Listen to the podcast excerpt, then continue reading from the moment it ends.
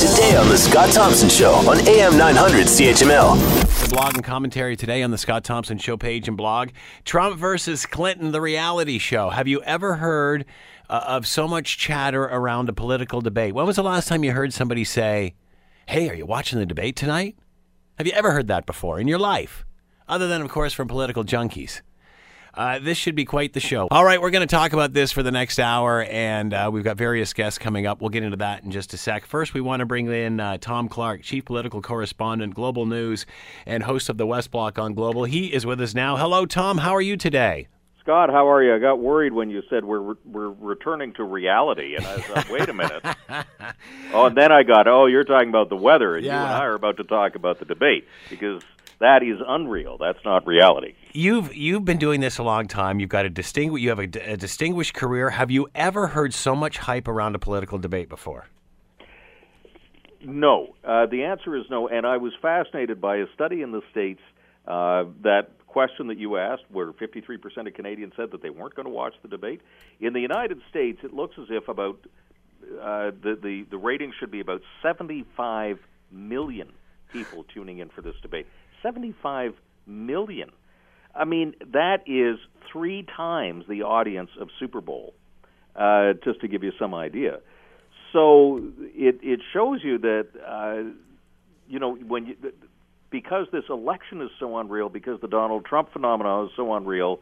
Uh, this is what happens, and people are tuning in either uh, to really sort of do some serious politicking and thinking and wondering who they're going to vote for. My guess is most people are tuning in because they're waiting for the car crash to happen. So, it, the, my my next question is: This about the cast of characters? Is this about the issues in the future of America? Well, I mean, in a way, it is the future of America. There's no question about it.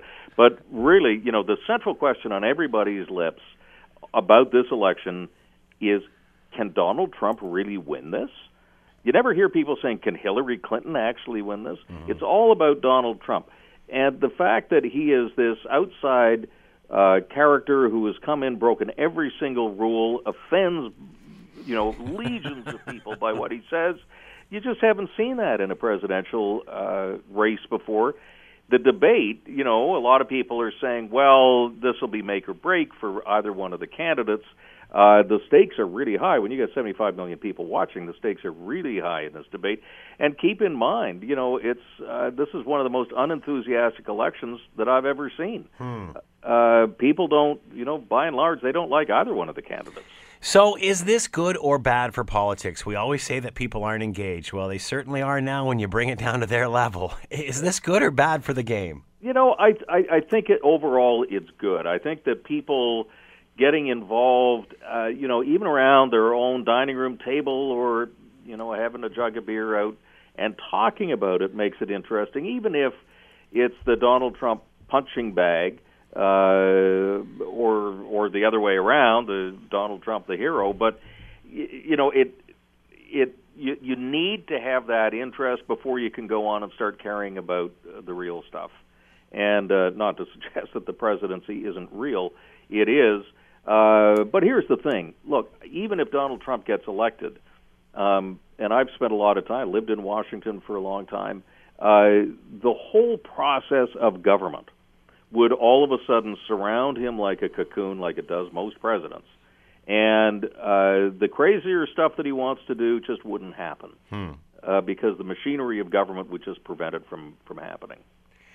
How is this playing in Ottawa with our leaders? Uh, wh- i- i- Are they off around the water cooler somewhere laughing and joking about this? Or are they taking notes saying, holy smokes, here, maybe the world's changing here? Well, they are watching, uh, like the rest of us, with sheer and utter fascination, maybe a little bit of horror at the same time. I'll give you an example, though. There's an event this evening, uh, just a quiet thing that I've been invited to, that uh, with some senior politicians.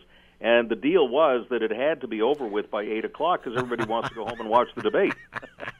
Or better it- yet, just put it up on the big screen there. Well, there you go. But be- nobody wants to know how the other person reacts to what they see. Uh, so when meetings in Ottawa are uh, shaped around what time the debate is on, you know it's a big deal here. Want to hear more? Download the podcast on iTunes or Google Play and listen to The Scott Thompson Show weekdays from noon to 3 on AM 900 CHML.